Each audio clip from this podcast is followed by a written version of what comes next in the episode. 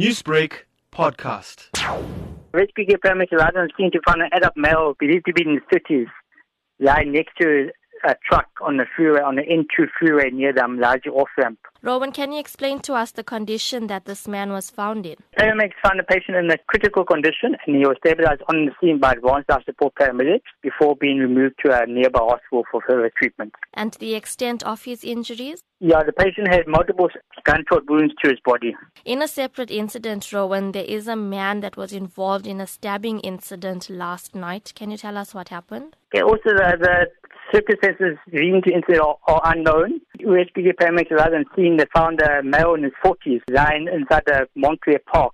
He was found uh, with fatal stab wound to the body and he was declared deceased on the scene. And were there any other victims involved in these incidents? No, no victim that we know of at this stage.